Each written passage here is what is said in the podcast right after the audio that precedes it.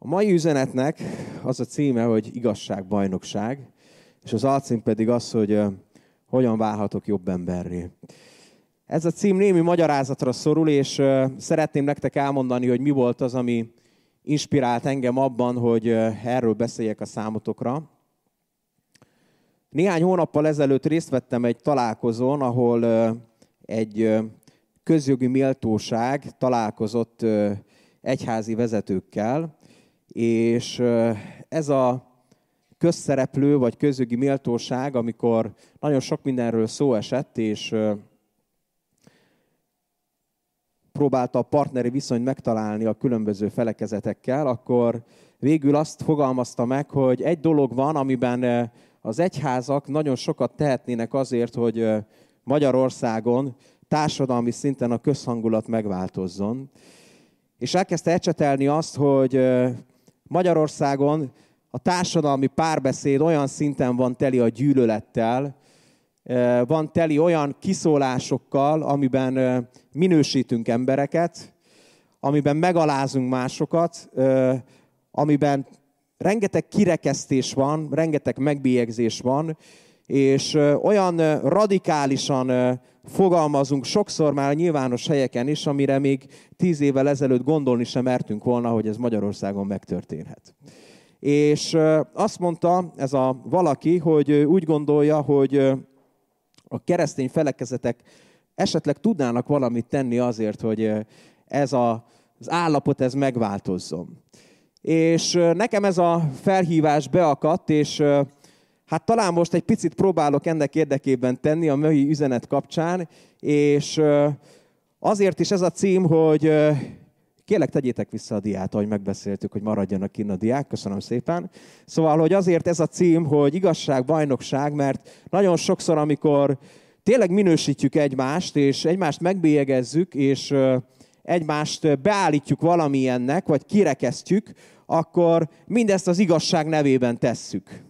Azért, mert az igazságnak a labdája az a mi térfelünkön pattog.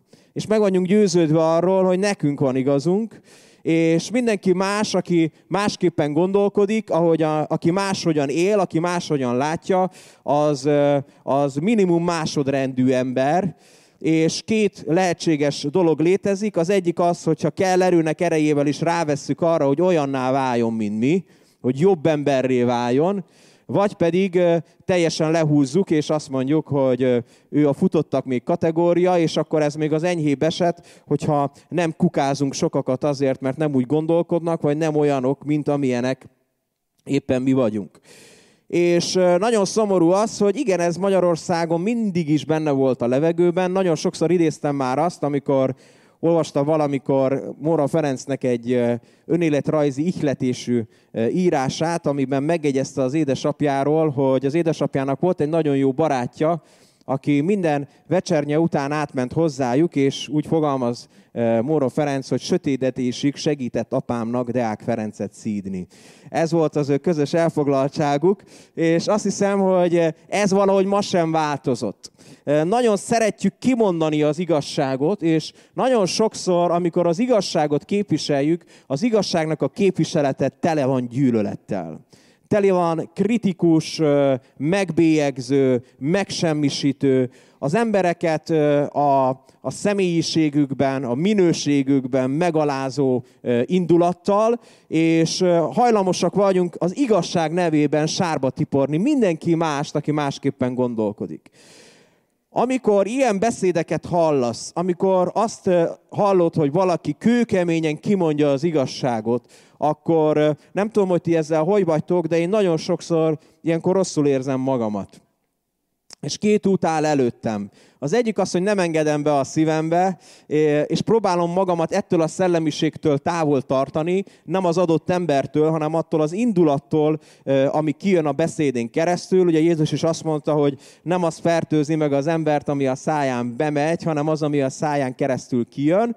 És azt gondolom, hogy ez a beszéd, az ilyen beszédek, ezek hasonlóképpen fertőzőek, mint mondjuk a koronavírus, és egyszerűen, hogyha ilyen közegben vagy, akkor hoznod kell egy döntést, hogy engeded, hogy hatást gyakorol-e rád, vagy sem.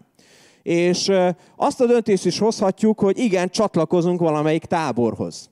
és mi is szlogeneket hangoztatunk és üvöltözünk, és az ideológiák és az elképzelések mentén egyre nagyobb gyűlölet és egyre nagyobb ellenségeskedés, egyre több lövészárok kerül kiásásra. És ami talán még szomorúbb, hogy nagyon sokszor mindez a kereszténységnek a nevében történik. És ezt meg tudjuk indokolni, hogy miért, hiszen Jézusról is azt mondta a Biblia a zsidókhoz írt levélben, többek között idézve a proféciákat, hogy szeretted az igazságot, és gyűlölted a hamisságot, és ezért kent fel téged Isten az öröm olajával a társait felé.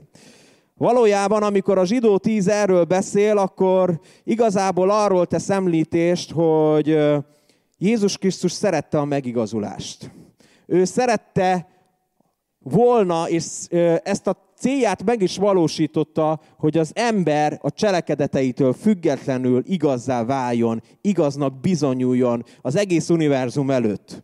Az Isten szemében is, de mindenkinek a szemében. És Jézus Krisztus éppen ezért, mivel teli volt ezzel az indulattal, gyűlölte a hamisságot, a törvénytelenséget, hogy az ember egy törvénytelen, jogtalan, az Isten áldásaira nem jogosult lényként éli, tengeti itt az életét ebben a földi létben. És mivel teli volt azzal az indulattal, hogy ez megváltozzon, ezért eljött közénk, és Isten egy hatalmat adott neki arra, hogy egy olyan életet éljen, amiben soha nem volt bűn, amiben végig kitartott és engedelmeskedett Istennek, amiben végig teli volt hittel, és még olyan áron is vállalta a hitéhez, az Isten szavához való ragaszkodást, hogyha ezért őt kínhalálra ítélték és keresztre feszítették. És ott, amikor ez megtörtént, a feltámadása bizonyítja, hiszen nem volt benne bűn, hogy az ő személyében minden ember, aki hisz Jézus Krisztusban, az igazolást nyert Isten előtt. Egy megigazulást nyert Isten előtt. És Isten igazol bennünket Jézus Krisztuson keresztül, hogy az ember igaz. És akkor, amikor ebben a feszültségben vagyunk benne, amit az imént leírtam, akkor mindig hoznunk kell egy döntést, hogy hogyan tekintünk az emberekre. Hogy azokat az embereket, akik körülvesznek bennünket, azokat az alkalmatlanságukkal szembesítjük, a bűneikkel szembesítjük, a gonoszságukkal szembesítjük, vagy pedig szembesítjük őket azzal a valósággal, ami Jézus Krisztusban megjelent az emberről. Teljes szívemből hiszem azt, hogy Jézus Krisztus, amikor eljött ide közénk, akkor az volt a küldetése, hogy bemutassa számunkra azt, hogy milyen az Atya, és bemutassa azt, hogy milyen az ember. Hogy milyen emberré válhatunk akkor, amikor azonosulunk Jézus Krisztussal. A 2 Korintus 3 azt mondja, hogy akkor, amikor fedetlen arccal, mint egy tükörben, szemléljük Istennek a dicsőségét, ránézünk Istenre, mint egy tükörre, és meglátjuk benne saját magunkat, akkor elváltozunk dicsőségről dicsőségre. És mindig egy nagyon komoly kérdés az számunkra, hogy ezekben a konfliktus helyzetekben mit teszünk. Az emberek elé milyen tükröt állítunk. A gonoszságukkal szembesítjük őket, vagy pedig szembesítjük őket azzal az Isten képűséggel, amit akkor kaptunk, amikor Isten megteremtett bennünket, és különösképpen ami megvalósul akkor, amikor Krisztus Jézusban újjászületünk és új teremtésekké válunk. Ugye egy nagyon nagy kérdés, hogy ahogy föltette a kérdést kissé költői módon, ez a közjogi méltóság, hogy hogyan tudunk mi keresztények hatást gyakorolni a társadalomra, hogy tényleg ez hogyan lehetséges. Nagyon sok megoldási képlet létezik, és sokan sokfélével próbálkoznak. Én azt gondolom, hogy ami nekünk adatott, az az, hogy kovász legyünk, és a saját környezetünkben, a kapcsolatainkban, a kapcsolatainkon keresztül terjesszünk valami másik valóságot. Ez ugyanúgy terjed, mint a koronavírus, hogyha valakivel egy légtérben tartaszkodsz, és érintkezésbe kerülsz, akkor ugye fennáll a veszély annak, hogy te magad is fertőzötté válsz, már többen köhögnek is itt tőlem jobbkész felől, és ugyanígy működik ez, tehát az isteni szeretet az ugyanígy működik, hogy egyszerűen a kapcsolataidon keresztül tovább tudod ezt adni. Meg tudsz vele fertőzni másokat. És nem biztos, sőt, talán valószínű, hogy nem világméretekben kezdődik, csak egészen piciben. Hogy az egyik ember továbbadja a másiknak.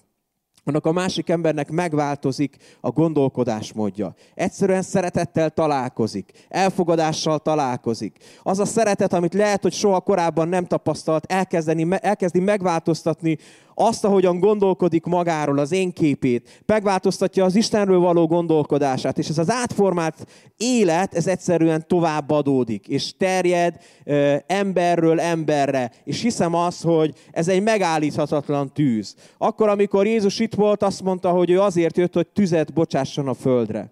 És mennyire szeretné, hogy már lángoljon. És tudom, hogy vannak, akik ezt az ítéletre értik.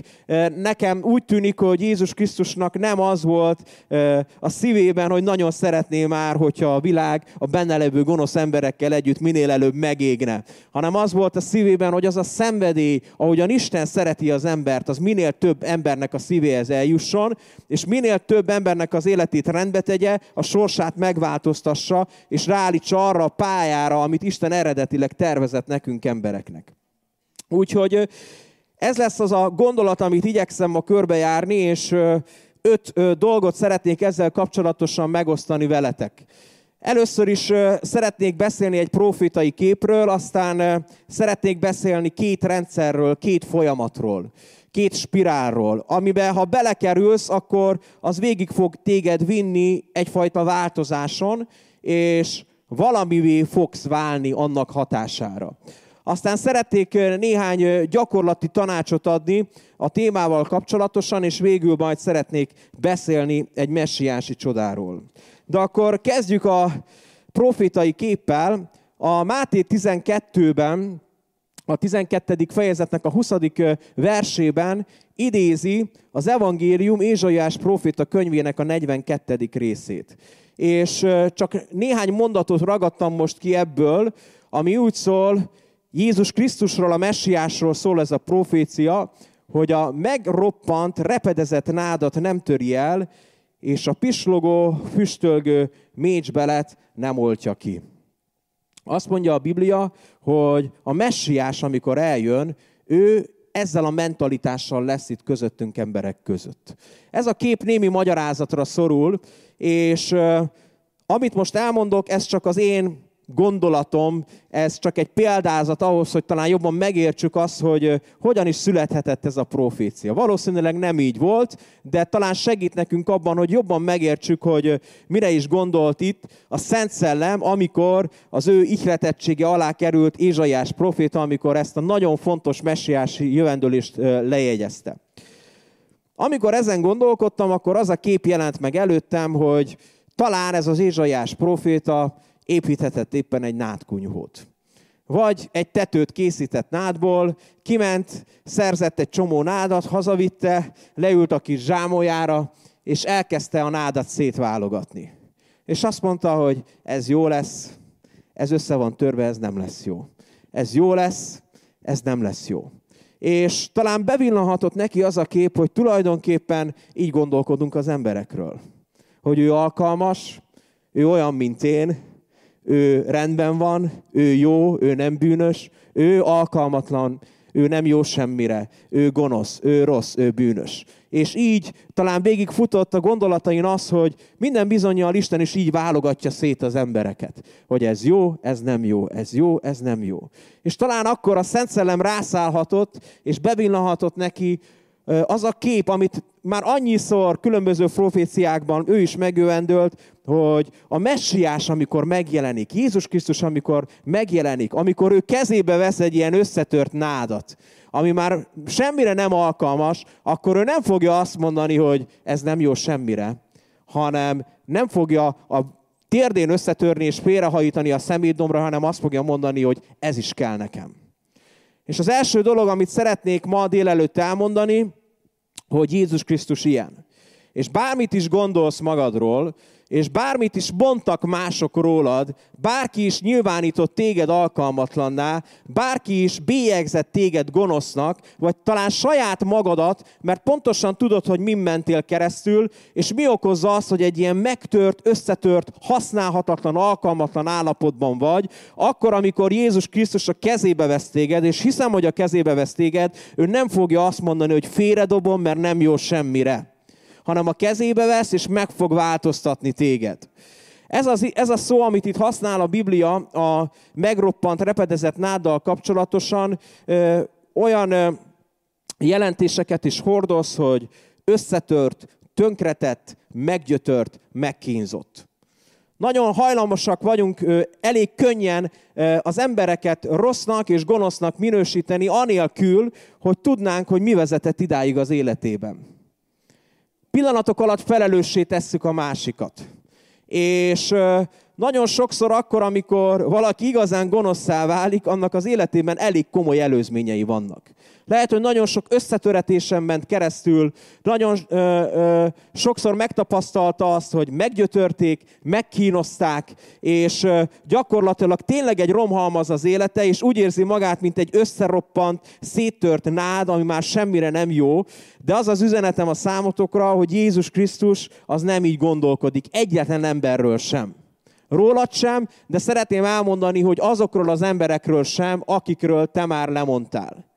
És hogyha ezzel a mentalitással, a Krisztusnak ezzel a szellemével vagy jelen a világban, vagy jelen a környezetedben, akkor soha nem az fog belülről hajtani téged, hogy az embereket ketté válaszd. Hogy megállapítsd azt, hogy ki a jó, és hogy ki a rossz, hanem mindig az a mentalitás lesz benned, ami Jézus Krisztusban is benne van, hogy ebből az emberből még lehet valami jót kihozni. Én látom benne a lehetőséget, én látom benne a helyreállítást, én látom benne azt a jövőt, amit én terveztem róla, és ami nem a gonosznak a terve, ami végbe kell, hogy menjen az életében.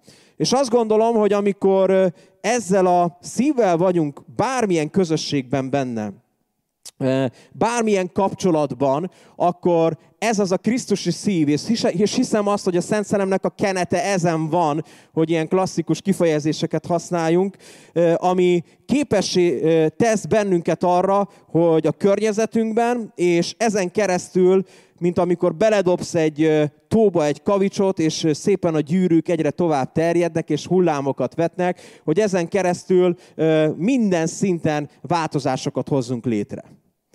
Ez egy hatalmas kihívás előttünk, de azt gondolom, hogy egy gyönyörű lehetőség, amivel élhetünk. És ezért azt szeretném neked mondani, hogyha te benned a Krisztus szelleme ott van, akkor benned van az a potenciál, ami képessé tesz téged arra, hogy még akkor is, hogyha a síralom völgyén mész keresztül, akkor a források völgyévé tegyed azt.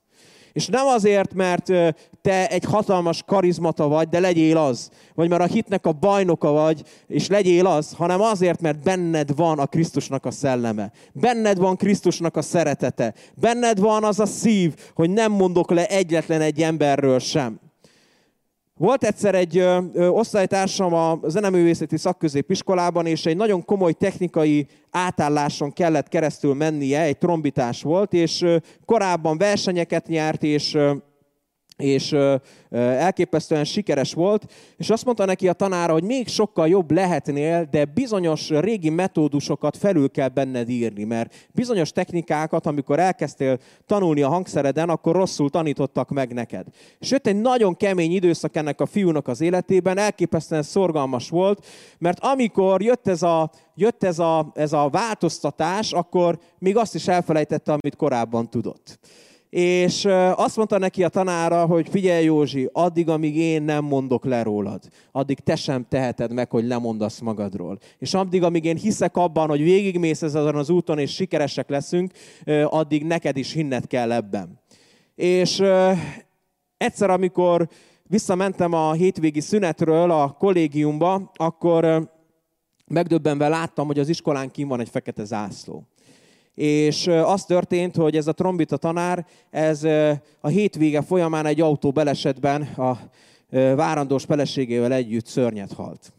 És nagyon megrendítette az egész iskolát. És mindenki gondolkodott ezen az egész történésen. És emlékszem, hogy ott ültünk a kollégiumi szobánkban, és ott ült a Józsi az ágy szélén a könnyeivel küszködve, és azt mondta, hogy ezek szerint a tanárom élete végéig nem adta föl azt, hogy nekem ez a sztori sikeres lesz az életemben. Ezért én most itt nektek megmondom, hogy életem végéig nem fogom feladni a küzdelmet, és harcolni fogok azért, hogy ez a változás az megtörténjen. Ez a mentalitás volt benne. És tényleg sikerre vitte ezt a dolgot, mostanra egy nagyon sikeres zenész és zeneszerző, úgyhogy büszke vagyok rá, hogy a szobatársa lehettem mintegy 4 éven keresztül a szakközépiskolában, és szeretném, hogyha tudnád, hogy Krisztus miatt ugyanez a mentalitás van bennünk. Hogy nem mondhatunk le senkiről. Nem mondhatjuk senkiről azt, hogy kuka. Nem mondhatjuk azt senkiről, hogy alkalmatlan. Hogy végérvényesen kijelentjük azt, hogy nem fog változás történni az életében. Mert Krisztusban, az Atyában ott van az a hit, hogy meg fogsz változni. Hogy valami pozitív fordulat fog történni az életedben. És erről a folyamatról beszél, ami egyébként a mi életünkben is megtörtént és lezajlott, a Péternek az első levele. És szeretnék rátérni az egyik ilyen folyamatra, a kettőből, amit szeretnék ma nektek bemutatni, az egyik ilyen spirálra gyakorlatilag. Úgy is mondhatnánk, ez egy nagyon-nagyon ilyen csúnya szó ez a spirál, hogy ez olyan, mint egy tornádó, aminek, hogyha belekerülsz a közepébe, csak egyszerűen, mert belekerültél, akkor fölkap és fölrepít, és egy teljesen más helyen tesz le adott esetben. Így szól az ige ezen a helyen. Miután lelketeket az igazságnak való engedelmeskedésen át, szent tisztasággal megtisztítottátok arra, hogy a testvéreket képmutatás nélkül kedveljétek, szeressétek egymást tiszta szívből, megfeszültem, miután újra születtetek, és pedig nem rothadó magból, hanem az Isten élő és megmaradó beszédén keresztül. Mert minden hús olyan, mint a fű, annak minden dicsősége olyan, mint a fű virága. Elszárad a fű, lehull a virága, de az Úr beszéde pedig örökre megmarad. Ez az örökké megmaradó beszéd pedig ugyanaz, mint amelyet nektek örömüzenetül hirdettek. Szeretném ezt az igét és ezt a folyamatot visszafelé elmagyarázni, mert ez egy gyönyörű folyamat, ami itt le van írva, és ahogy látjátok, ki is emeltem több helyütt ezt a szót, hogy miután lelketeket az igazságnak való engedelmeskedésen át, aztán miután újra születtetek. Szóval az egész egy folyamatról beszél, és azt mondja ez az ige, hogy tulajdonképpen ebben a folyamatban a 0. lépés az az, hogy hirdették nektek az örömüzenetet. Ez a folyamat úgy kezdődött az életünkben, hogy valaki az evangéliumot hirdette nekünk. És az evangélium az nem az volt a számunkra, hogy ebben a romlott, gonosz, bűnös állapotban nem kell lesz az Istennek, és változtasd meg magadat, mert különben el fogsz veszni, és a pokorra fogsz jutni, hogyha ebben az állapotban maradsz, hanem az örömüzenet legalábbis, ami engem eltalált, az az volt, hogy jöhetek az Úrhoz, ahogy vagyok, mert Isten szeret engem, és a bűneim meg vannak bocsátva. És az örömüzenet, azt mondja a Biblia, az evangélium, az egy győztes hír is, ami arról szól, hogy egyszerűen, ha elfogadod ezt az üzenetet, és ezt a magadévá teszed, hogy Isten így gondolkodik rólad, és így viszonyul hozzád, akkor egy győztes életed lesz. És valahogy így kezdődött az én életemben legalábbis. Úgy kezdődött, hogy volt az életemben egy nagyon fontos tény, hogy szerettem az Istent. És mivel szerettem az Istent, ezért teljes erőmből igyekeztem számára megfelelővé válni. Próbáltam elérni azt, hogy ő is szeressen engem. És próbáltam valahogy a közelébe kerülni, de mindig ott motoszkált bennem, hogy nem vagyok alkalmas arra, hogy egyáltalán Istennel valamilyen módon kapcsolatba kerülhessek. És bármennyire is igyekeztem azon, hogy az általam bűnösnek ítélt szokásaimból, dolgaimból megváltozzak, mindig újból és újból kudarcot vallottam. És igazából az evangélium számomra az volt, de nyugodtan gondolhattok erről más, de számomra ez volt az evangélium, hogy Isten úgy, ahogy vagyok, szeret engem, és elfogad engem. És egyszerűen, amikor ezt megértettem, annyira hihetetlen volt, annyira szürreális volt, annyira irreális volt, hogy Isten engem úgy, ahogy vagyok, szeret, hogy ez egy hatalmas örömöt, egy hatalmas eufóriát okozott bennem, és egy olyan erővel hatott rám, hogy elkezdett megváltozni ezen keresztül a személyiségem, újjászülettem ezen keresztül, ahogy az ige mondja, és ez ennek a folyamatnak a második lépése, hogy először hirdetik neked ezt az evangéliumot, ezt az örömhírt, hogy Isten szereti a bűnösöket. téged. Hogy Isten nem a bűneiddel foglalkozik. Hogy Isten nem az alkalmatlanságodra tekint. Hogy Isten megbocsátja a bűnöket. Hogy Isten megtisztít. Hogy Isten az, aki rendbe tesz. És az ő ereje az, aki munkálkodik benned. És nem neked kell kiizzadnod magadból a változást. Ez a nulladik lépés, és amikor ezt az örömüzenetet befogadod a szívedbe, akkor pedig azt mondja az írás, hogy újjászületsz. Úgy mondja itt a Péter, ugye visszafelé haladva, hogy miután újra születtetek, és pedig nem rothadó magból, hanem az Isten élő és megmaradó beszédén keresztül. Van egy nagyon jó hírem a számotokra. Azt mondja itt Csia Lajos ebben a fordításban, hogy ugye ezt már sokat hallottuk, ezt a képet, hogy a virág elhullik, mert minden hús olyan, mint a fű, annak minden dicsősége, mint a fű virága, elszárad a fű, lehull a virága, de az Úr beszéde megmarad örökké. Ez egy nagy reménység a számunkra. Mindig kapaszkodunk ebbe, hogy igen, az Isten igéje megmarad örökké. De ebben a fordításban nagyon plastikusan megjelenik az, hogy mi ez az örökké megmaradó beszéd. És azt mondja, hogy ez az örökké megmaradó beszéd pedig ugyanaz, mint amelyet örömhírül hirdettek nektek. Az evangéliumnak az öröm üzenete az egy örökké megmaradó üzenet marad. Soha nem lesz vége.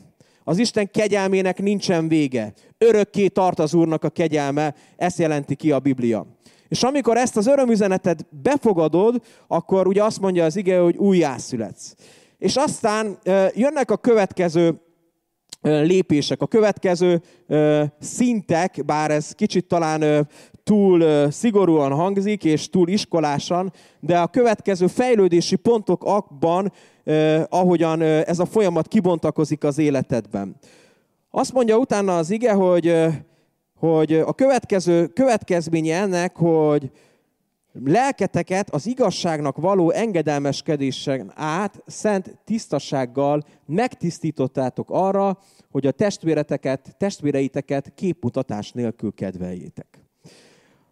Azt mondja az ige, és ez egy nagyon-nagyon lényeges kijelentése az új szövetségnek, hogyha az igazsághoz ragaszkodsz, a valósághoz ragaszkodsz, annak az isteni terv szerint nem az a következménye, hogy magadat különbnek tartod másoknál, annak nem az lesz a következménye, hogy az igazság nevében gyűlölsz másokat és gyűlöletet szítasz, nem az lesz a következmény, hogy az igazság nevében, mert nálam van az igazság, és én tudom, hogy mi a valóság, megbélyegzel, kirekesztesz, elutasítasz másokat, hanem azt mondja az ige, hogy azáltal, hogy egyszerűen ragaszkodsz a valósághoz, ami az evangéliumban megjelent, elindul benned egy folyamat, mégpedig az, hogy megtisztul a lelked, és mire tisztul meg a lelked?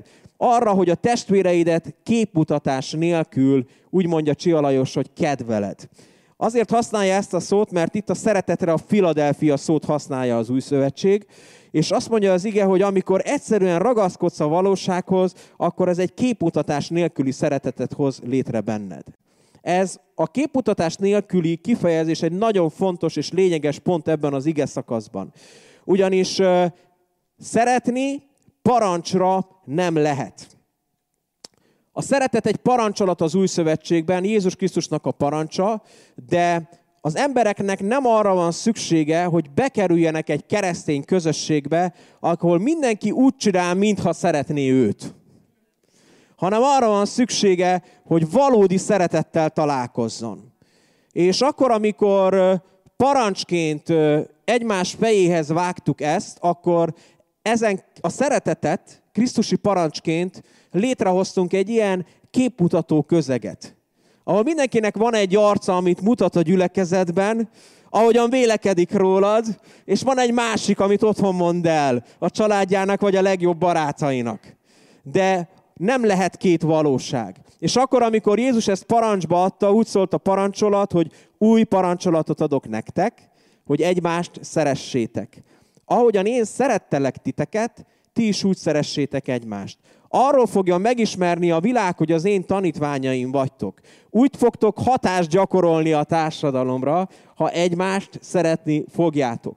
És bizonyára számotokra már ez réges-régen föltűnt, de akkor, amikor Jézus ezt a parancsot kijelenti, akkor két szeretetről beszél. És az egyik szeretetről múlt időben beszél, a másik szeretetről pedig jelen időben. Azt mondja, hogy ahogyan én szerettelek titeket, ti is úgy szeressétek egymást. Ha te nem tapasztalod meg az Isten feltétel nélküli szeretetét az életedben, ha ezt nem hirdetik neked, nagyon sokféleképpen lehet hirdetni. Hirdetni lehet úgy, hogy prédikálunk róla. És hirdetni úgy is lehet, hogy oda megyek a Gyulához, és megölelem. És úgy is lehet, hogy amikor bajban van, akkor segítek neki.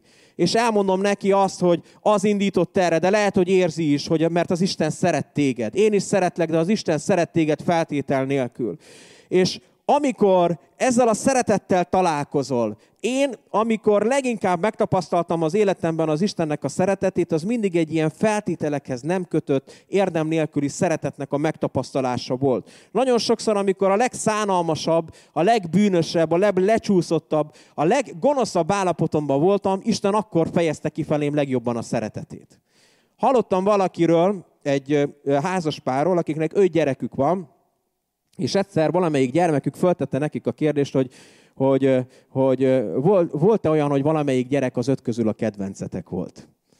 És akkor azt hiszem, nem tudom, hogy az édesanyja, vagy az édesapa válaszolt erre, de az a válasz érkezett, hogy mindig azt szerettük, aki a leggyengébb volt, és akinek a legnagyobb szüksége volt rá. És ez az isteni természetnek a megnyilvánulása.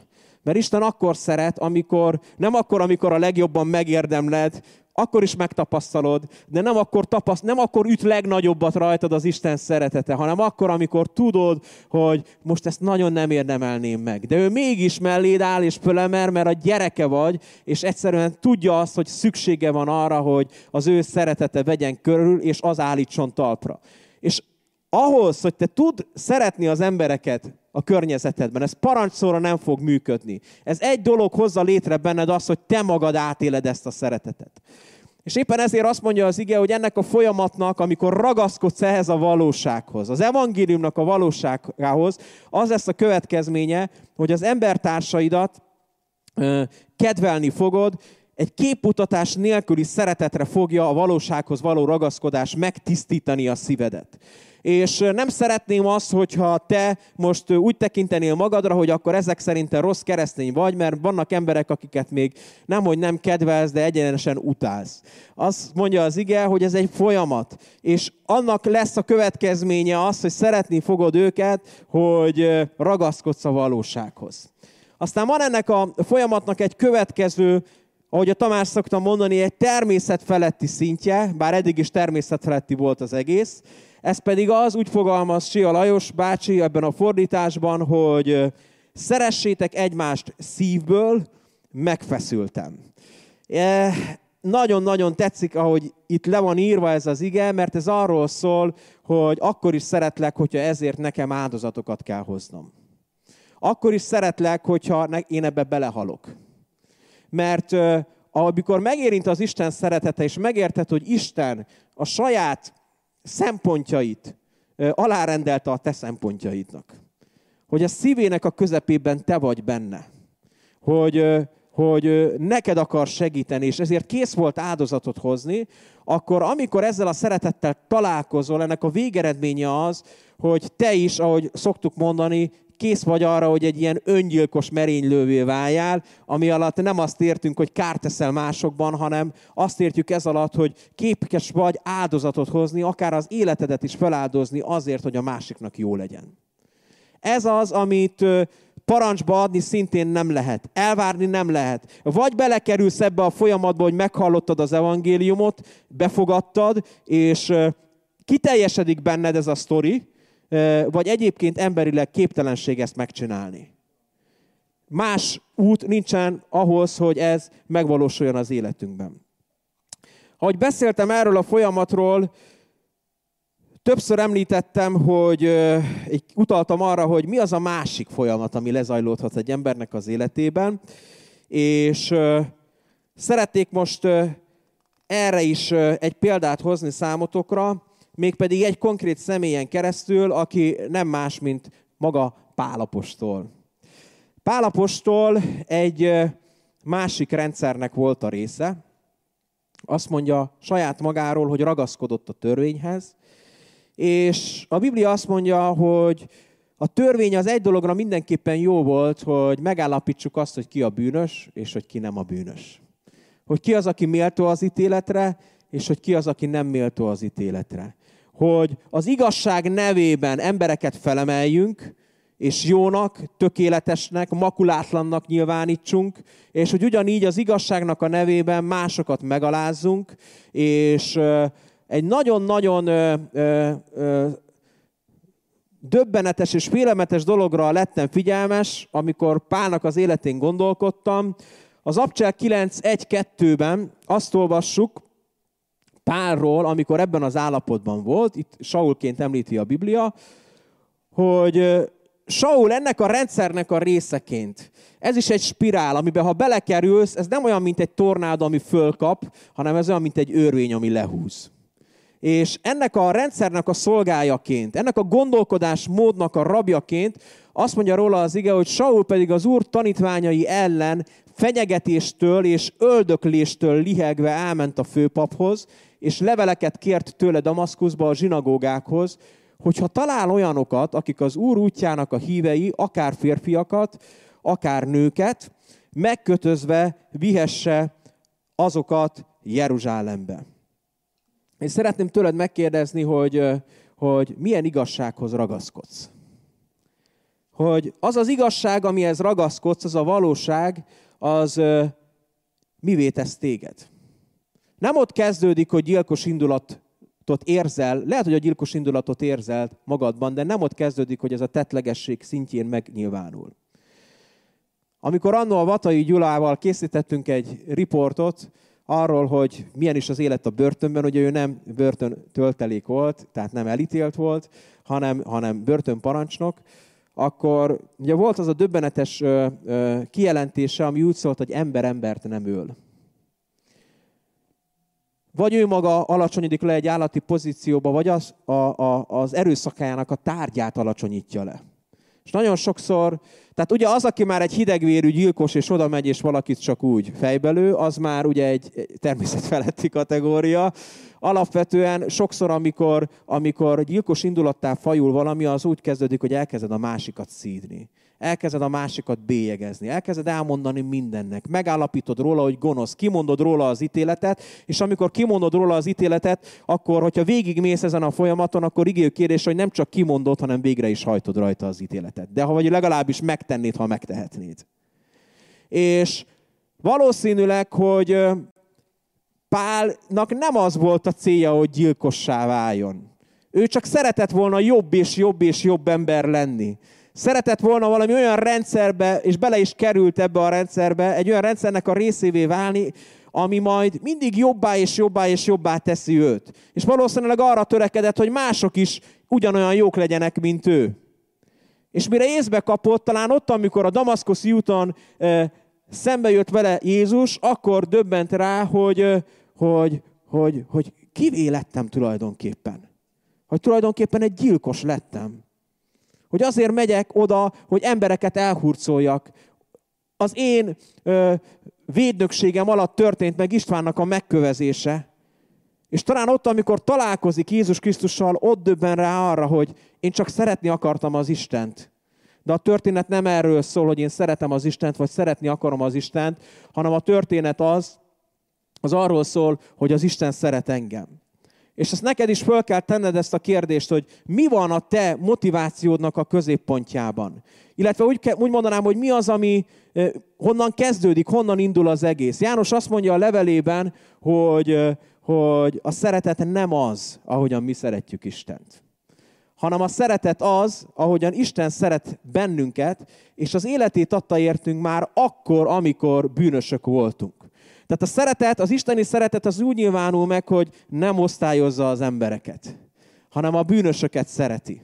A bűnösöket is szereti.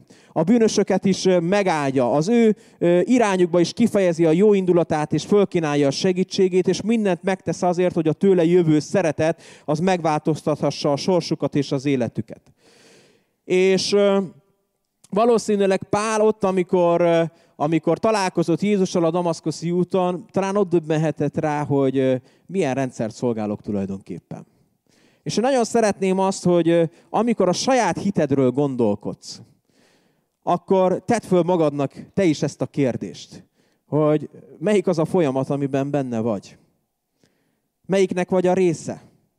Melyiknek vagy a szolgája? Ez nagyon radikálisnak és drasztikusnak tűnik, amikor azt mondjuk, hogy az egyik az odáig vezet, hogy képes vagyok megölni a másikat. De emberi szinten nem ezt tapasztaljuk, ahogyan ideológiák egymásnak feszülnek. És vannak, akik egy kanálvízben meg tudnák folytani azokat, akik másképpen gondolkodnak, mint ők. És gyűlölettől szikrázik az összes ilyen konfliktus helyzet. De nem kell olyan messzire mennünk, a 2 Korintus 3-ban azt mondja az ige, hogy a törvény, a betű az öl. Mert amikor rábizonyítjuk a másikra, hogy gonosz, és méltó az ítéletre, akkor tényleg, ha rajtunk múlik, akkor nem sok választ el bennünket attól, hogy az ítéletet is végrehajtsuk a másikon. De azt mondja a Biblia, hogy a szellem az pedig megelevenít. Mert a szellem az azt bizonyítja rád is, és a többi emberre is, hogy Jézus Krisztusban megigazultunk. És az evangéliummal, az örömhírrel szembesít bennünket.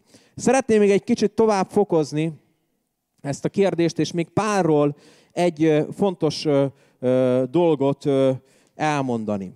Azt mondja az Abcsel 9.13.14, amikor ugye már Pál leesve a lováról, megvakulva bekerül Damaszkuszba, és Ananiást az Úr el akarja küldeni őhozzá, hogy szolgáljon felé, és imádkozzon érte. Ananiás ezt mondja, hogy Uram, sokaktól hallottam erről a férfiről.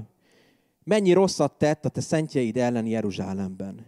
És ide is meghatalmazást kapott a főpapoktól, hogy elfogja mindazokat, akik segítségül hívják a te nevedet. Nézzétek meg, hogy ez az egész sztori kap egy vallásos felhatalmazást. Kap egy isteni ideológiát. És ezt a pici mondatot szeretném kiemelni, vagy mondatrészt is, hogy és ide is meghatalmazást kapott a főpapoktól, hogy elfogja mindazokat, aki segítségül hívják a te nevedet. És szeretném megkérdezni tőled, hogy az a vallási rendszer, amiben benne vagy, az mire hatalmaz föl téged? Arra, hogy utáld a homoszexuálisokat, hogy megbélyegezd őket, hogy azt mondd, hogy ők kuka, ők a selejt. Szeretném megkérdezni tőled, hogy képviseled feléjük azt az erőt, ami képessé teszi őket arra, hogy más emberek legyenek? Arra jogosít föl téged az a vallási rendszer, amiben benne vagy, hogy mindenki más, aki keresztény, az a futottak még kategória és másodrangú állampolgár. Arra jogosít fel az a vallási rendszer, amiben gondolkodsz, amiben élsz, amiben mozogsz, hogy magadat felsőbbrendűnek gondold mindenki másnál. Vagy pedig látod azt, hogy Istennek a szeretete nem erről szól. És nem akarok én sem abban a hibába esni, hogy megbélyegezzek másokat, akik másképpen gondolkodnak, mint én. Csak szeretném azt, hogyha ezen a dolgon, bármennyire is kínos, és bármennyire is nehéz, egy kicsit elgondolkodnál. Akkor, amikor tiszta környezetet akarsz magad körül teremteni, ezt hogyan teszed? Úgy teszed, hogy kizárod az életedből azokat, akik alkalmatlanok, rosszak és gonoszak. Ezektől az emberektől akarod megtisztítani a környezetedet? Ezektől az emberektől, akikért Jézus Krisztus az életét és a vérét adta, akarod megóvni a saját köreidet? Vagy pedig ott van benned az a hit az Isten szeretetében, ami képes arra, hogy egy ember tisztává tegyen és más emberré változtasson. Ezek nagyon-nagyon komoly kérdések. Pál, amikor erről a nagy változásról, ugyanis Pál az a személy, aki az egyik rendszerből átkerült a másikba. És amikor erről a változásról ír, erről a Pál fordulásról az életében, akkor egyébként Pálnak az életében ez egy borzasztóan nagy és elképesztően radikális fordulat volt. Mert nem csak odáig ment, hogy Istenről kezdett el másképpen gondolkodni, hanem az emberekről is. És az az ember, aki büszke volt a származására, a pogányoknak az apostolává vált. És hirdette nekik az evangéliumot. Mindenféle felsőbbrendűségi komplexus nélkül. A Filippi 3-ban ír arról Pál, hogy mi is volt ez a folyamat az életében, és majd csak a 7.-8. verset fogom kivetíteni, de ki is tehetitek, hogyha gondoljátok, köszönöm szépen. És De szeretném felolvasni egy kicsit korábbról, mégpedig a Filippi 3-nak a 3. versétől. Azt mondja Pál, hogy mi Istent az ő szent szelleme által imádjuk, egyedül csak Krisztus Jézusban dicsekszünk, és nem magunkban bízunk, vagy abban, amit magunktól is meg tudnánk tenni. Bár én bízhattam volna a származásomban, mégsem teszem. Ha valaki ilyen előnyökben bízik, akkor én sokkal inkább bízhatnék. Engem valóban körülmetéltek a születésem utáni 8. napon. Származásom szerint Izrael népéhez, közelebbről Benyámin törzséhez tartozom. Héber szülők, héber anyanyelvű gyermeke vagyok, akárcsak minden ősöm. A törvény követésére nézve a farizeusok közé tartozom. Olyan buzgón és enszáltan védelmeztem a vallásomat, és ez gyönyörűen kifejezi azt, hogy miről szól a sztori. Azt mondja, hogy olyan buzgón és elszántan védelmeztem a vallásomat, hogy üldöztem az eklésiát, vagyis Jézus követőit. Senki sem találhatott hibát abban, ahogyan Mózes törvényét követtem. Régen ezek nagyon értékesek voltak a számomra, nagyon fontosak voltak, de most úgy látom, hogy Krisztussal összehasonlítva semmit sem érnek. De nem csak ezeket, hanem az összes többi dolgot is teljesen értéktelennek tartom, ahhoz képest, hogy egyre jobban megismerhetem Uramat, Krisztus Jézust, mert őt megismerni mindennél sokkal jobb és értékesebb. Pál felsorol néhány dolgot, hogy mi az, amit kárnak és szemétnek ítélt. Ezek nagyon-nagyon radikális kifejezések, a kár és a szemét. És nem az önazonosságodban szeretném, hogyha csorbát szenvednél, csak elé szeretném tenni Pálnak a példáját, hogy Pál a felsorolásban megemlíti azt, hogy kárnak és szemétnek ítélte a testi identitását, amire büszke volt. Minden esetre a prioritásban lényegesen hátrébb került a sorban. Kárnak és szemétnek ítélte azt a fajta vallásosságot, amit minden erővel, minden elszántsággal meg akart védeni. A saját ideológiáját, a saját elképzeléseit.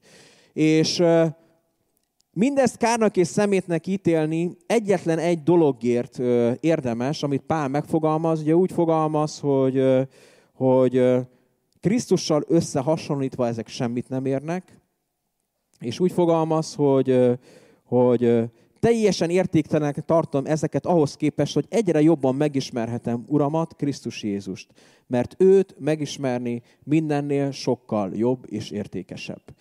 És amire szeretnélek téged bátorítani, hogy minden mást a Krisztussal, Jézus Krisztussal való személyes kapcsolatod mögé sorolhatsz az életedben. Az, amit őtőle kapsz, az, amivel kezdtük az Isten tiszteletet, hogy ott vagy az Isten jelenlétében, és nem csak belekerülsz egy erőtérbe, és olyan jó ott lenni, és megtapasztalni azt, hogy Isten jelen van, hogy itt, Isten most is itt van közöttünk. Ezt jó átélni és megtapasztalni. Hanem ebben a jelenlétben benne van az, hogy Jézus Krisztus megosztja saját magát veled. Pál apostol, amikor arról beszél, hogy mindent kárnak és szemétnek ítélt az ő Ura Jézus Krisztus megismerésének a páratlan nagyságáért, akkor ő nem lexikális tudásról és információkról beszélt, hanem egy kapcsolatról beszélt. Egy olyan kapcsolatról, amit ha engeded, hogy hatással legyen rád, ki fogja cserélni a személyiségedet. Egyszerűen ki fog emelni a bűnből, részesíteni fog Jézus Krisztus a szentségéből, a tisztaságából. És ha szeretnéd, hogy bárki a környezetedben megváltozzon, akkor egy dolgot kell tenned, hogy segítesz abban neki, hogy Jézus Krisztussal személyes kapcsolatba kerülhessen. Hogy nem állsz oda közé és Jézus Krisztus közé, hanem bátorítod őt arra, hogy menjen oda bátran, és legyen közösségben vele, hogy fogadja be az életébe, hogy adja át neki az életét. Egyik dalban énekeltük, hogy többféle minőségben megjelenik ez a kapcsolat. Megjelenik úgy ez a kapcsolat, hogy Isten a gyermekéből fogad bennünket, hogy újjászületünk. És megjelenik úgy is, hogy Istennek a barátjaivá válunk. Mind a kettő egy nagyon szép kép, és mind a kettő valóságos, és a kettő nem zárja ki egymást. Tegnap este voltunk valahol, ahol beszélgettünk egy házas párral, és ott elmondták azt, hogy van egy családi vállalkozásuk, és mind a két gyermekük ebben a családi vállalkozásban dolgozik. Ez az idáig vezető út nem volt problémamentes. Az egyik gyermeküket egyszer ki kellett rúgni a családi cégből, ahhoz, hogy összeszedje magát, de mostanra minden nagyon jól működik, és jól haladnak előre. Akkor, amikor kamaszok voltunk, akkor egyik kedvenc nagymamám azt mondta, hogy az egy teljesen normális folyamat, kisfiam, hogy egy idő után a szülő az a gyerekének a barátjává válik. Hogy már nem egyszerűen csak gyerek, hanem barát. És tudod, gyerekkorában is a kicsivel megosztasz sok mindent. Megosztod a pénzedet, az életedet, rá áldozod az idődet, az energiádat. Egyszerűen ő van a gondolkodásodnak a középpontjában. De amikor nő föl, akkor egyre több mindent megosztasz vele saját magadból. Amikor az első lányunk születni készült, akkor ugye egy nagy és lényeges kérdés merült föl, hogy fiú lesz-e, vagy lány. És hát tudjátok, mint minden büszke férfi, én is arra vágytam, hogy hát az első gyermek azért legyen csak fiú. Szóval megvan ennek a szépsége, és úgy elképzeltem, hogy igen, lesz egy fiam. És Rita megmondta, hogy ő igazából jobban örülne, ha az első lány lenne. Mégpedig azért, mert és mondtam, hogy jó, akkor legyen így. Szóval azért, mert azt mondta, hogy egy anya és lány kapcsolat az mindig tovább tart. Tehát mondott egy példát, hogyha például majd képzeld el, hogy a gyerekünknek, mondjuk ha lányunk van, és gyereke születik, hát persze, hogy minket fog hívni, hogy majd menjünk segíteni, és nem a fiúnak a szülei lesznek ott elsősorban. Hát mégiscsak az anya-lány kapcsolat azért az olyan, hogy na, tudom, hogy itt vannak más vélemények is, és családja válogatja, de Britában ott motoszkált ez az életérzés. És aztán amikor eljött az a bizonyos útra hang, amikor kiderült, hogy lány lesz, akkor én megmondom őszintén nektek, hogy nagyon boldog voltam. Nem csak azért, mert hogy a Ritának most milyen jó, hanem akkor még nem tudtam, hogy mit jelent az, hogy az embernek lánya van, és hogy az én lelkemnek pont erre van szüksége, hanem azért, mert amikor így hallottam azt, hogy lány lesz, megjelent előttem egy kép. És ez a kép ez arról szólt, vagy egy kis jelenet, hogy sétálok a lányommal egy parkban, hogy ráteszem a vállára a kezét, és beszélgetünk az élet nagy dolgairól. És egyszerűen megosztjuk egymással a szívünket. És beleéreztem ebbe, és annyira boldog voltam. És tudjátok, az, amikor Krisztus megosztja magát velünk, az erről szól. Hogy nem egyszerűen csak egy kis gyerek vagy, hanem egy barát vagy. Akivel ő megosztja, aki megosztja magát veled. És te is megosztod magadat ő vele. És akkor, amikor együtt vagy valakivel, akkor azt veszed észre, hogy egyre jobban hasonlítasz rá. Főleg, hogy egy erőteljesebb személyiség, mint te. És lehet, hogy te még úgy vagy benne a Krisztussal való kapcsolatodban, hogy úgy érzed, hogy a te személyiséged az erőteljesebb, és mindig csak arra akarod rávenni, hogy végre oda menjetek, ahova te akarod, és úgy legyen, ahogy te akarod, de amikor ráérzel arra, hogy micsoda kisugárzása van az ő személyének, akkor csak azt veszed észre, hogy egyre jobban hasonlítasz rá. Hogy átveszed a gesztusait, hogy átveszed a gondolatait, az indítékait, hogy bevon a terveibe.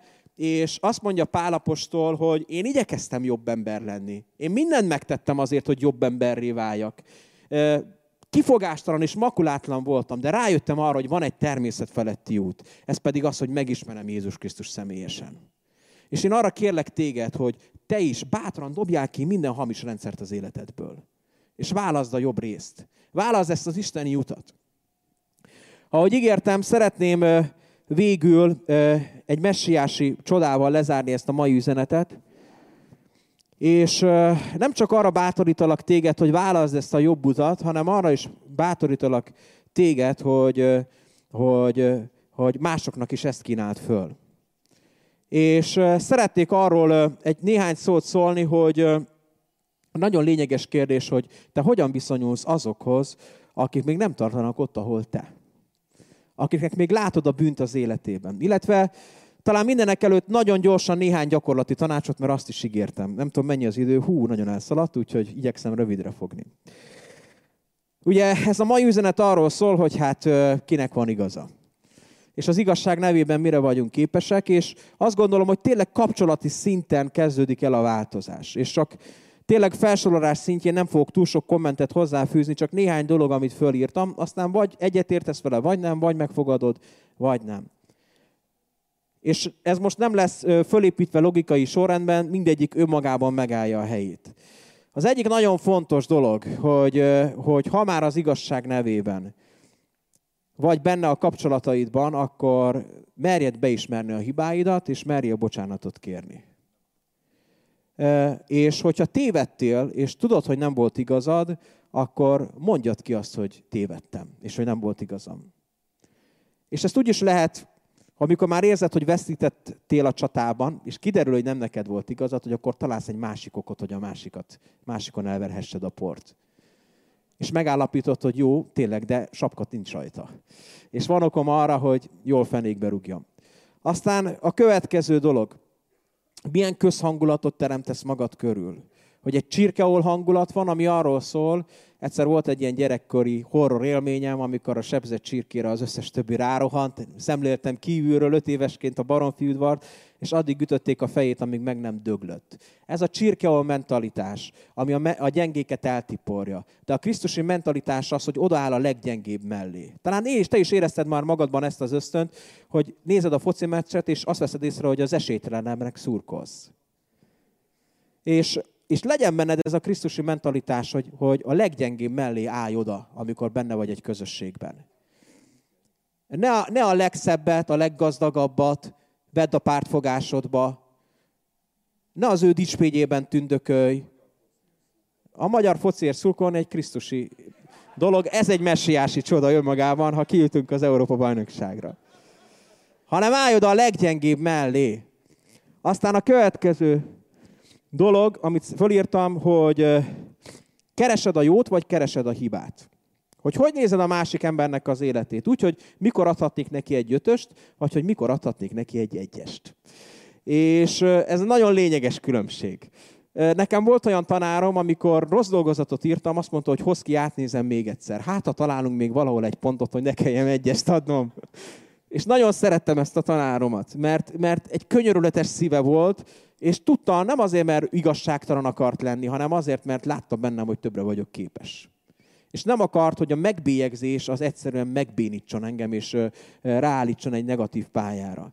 A Biblia beszél erről, úgyhogy olvasd újra a dolgozatát mindig a másiknak. A zsidókhoz írt levél 11. fejezetében, amikor a hit hősei fel vannak sorolva, akkor nagyon megdöbbenten olvastam közöttük Gedeonnak a nevét. Mert volt egy ideológiám, hogy jó, mindenki ott csinált ezt, azt, amaz, de a végén azért mindenkinek az élete rendben lett. Hát ennek a Gedeonnak nem annyira sikerült pozitívan befejeznie az életét, de mégis az isteni szemléletmód az úgy áll hozzánk, hogy nem az a cél, hogy ránk bizonyítsa, hogy bűnösök vagyunk, hanem hogy ránk bizonyítsa azt, hogy van bennünk hit. És ez a hit, ez elég ahhoz, hogy Isten szemében igazakká váljunk. Mi van akkor, amikor tényleg neked van igazad? Akkor kélyesen megragadva a lehetőséget, a földbe döngölöd a másikat, és rábizonyítod, hogy szerencsétlen és elszúrta, és megalázod, vagy pedig kész vagy elengedni azt, hogy elhangozzon azt, hogy nekem volt igazam. Mindenképpen el kell ennek hangoznia? Nem elég, hogyha te tudod? Azt akarod, hogy visszalegyél te igazolva? Vagy engeded azt, hogy Jézus Krisztus igazoljon téged, és ez megelégít téged ott belül igazán. Aztán a következő. El tudod engedni a felsőbbrendűségi komplexusodat.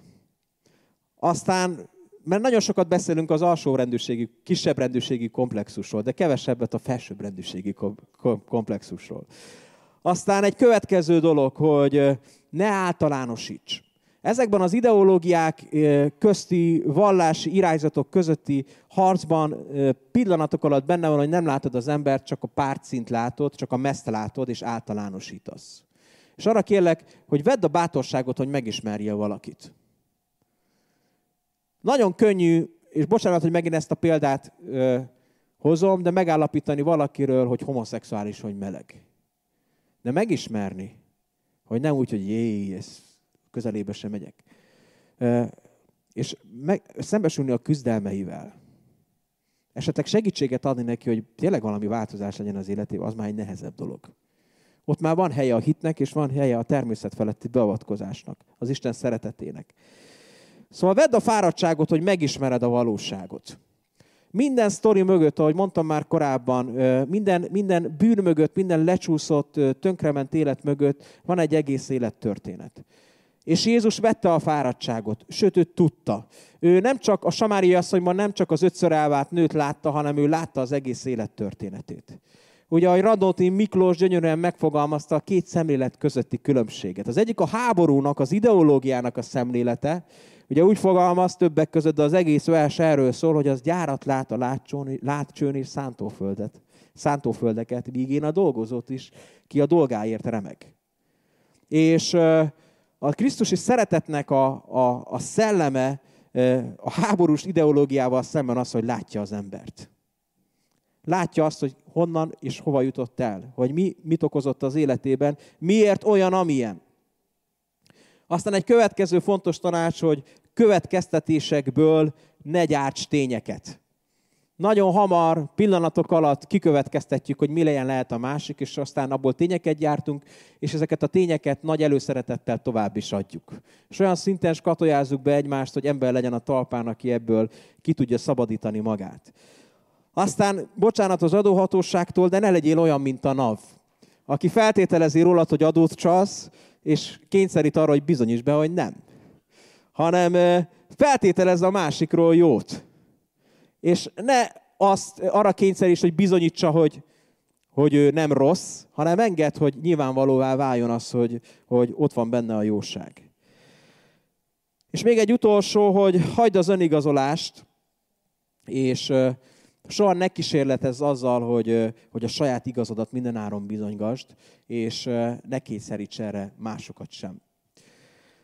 Szóval végül akkor a messiási csoda, ami kicsit úgy összefoglalja, hogy hogyan is viszonyulhatunk azokhoz, akik nagyon nem olyanok, mint mi, és akik nagyon nem illenek bele a sorba. Amikor ugye Fruchtenbaum bácsinak a tanításait Tamás kezdte elsőként talán itt közöttünk tanulmányozni, akkor nagyon sokat hallottunk a messiási csodákról, amik közül az egyik az a leplás embernek a meggyógyítása. És nagyon röviden a sztori lényege az, hogy a törvényben benne volt, hogy kell valaki tisztátalanná nyilvánítani, amikor leprássá válik, és az is benne volt, hogy kell valakiről kijelenteni azt a papoknak, hogy megtisztult. De mivel soha nem gyógyult meg senki a leprából, ezért mindig fölmerült a kérdés, hogy miért van ez benne a törvényben. És mindig az volt a válasz, hogy azért, mert amikor a leprások meggyógyulnak, vagy amikor a messiás itt lesz, ő majd a leprásokat is meg fogja gyógyítani. És látjuk azt a Mák 1:40-41-ben, hogy ez valósággá válik. Azt mondja az ige, hogy odament hozzá egy leprás Jézushoz, aki könyörögve és térdre borulva így szólt hozzá, ha akarod, meg tudsz tisztítani. Jézus megszánta, kezét kinyújtva megérintette, és így szólt hozzá, akarom, tisztulj meg. A törvény nagyon-nagyon radikálisan rendelkezett. A törvény azt mondta, hogy a poklos emberek pedig, akin kiütés van, embernek pedig, akin kiütés van, legyen a ruhája tépett, a haja gondozatlan. Takarja el a bajuszát, és ezt kiáltsa tisztátalan, tisztátalan. Tisztátalan mindig, amíg rajta van a kiütés, és tisztátalan ő. Egyedül lakjék, a táboron kívül legyen a lakása. Beszéltem már egyszer erről a sztoriról, de most két nagyon fontos dolgot szeretnék ebből kiemelni. Az egyik, ami megragadta tekintetem, az, hogy legyen a ruhája, vagy a haja gondozatlan és a ruhája tépett. És gondolkodtam, hogy miért volt erre szükség. Azért volt erre szükség, mert fertőző volt. És azt kellett, hogy undort keltsen másokban, hogy még véletlenül se kerüljünk vele kontaktba. A másik, amire fölfigyeltem, amikor Jézus azt mondja neki, hogy menj el és mutasd meg magadat a papoknak.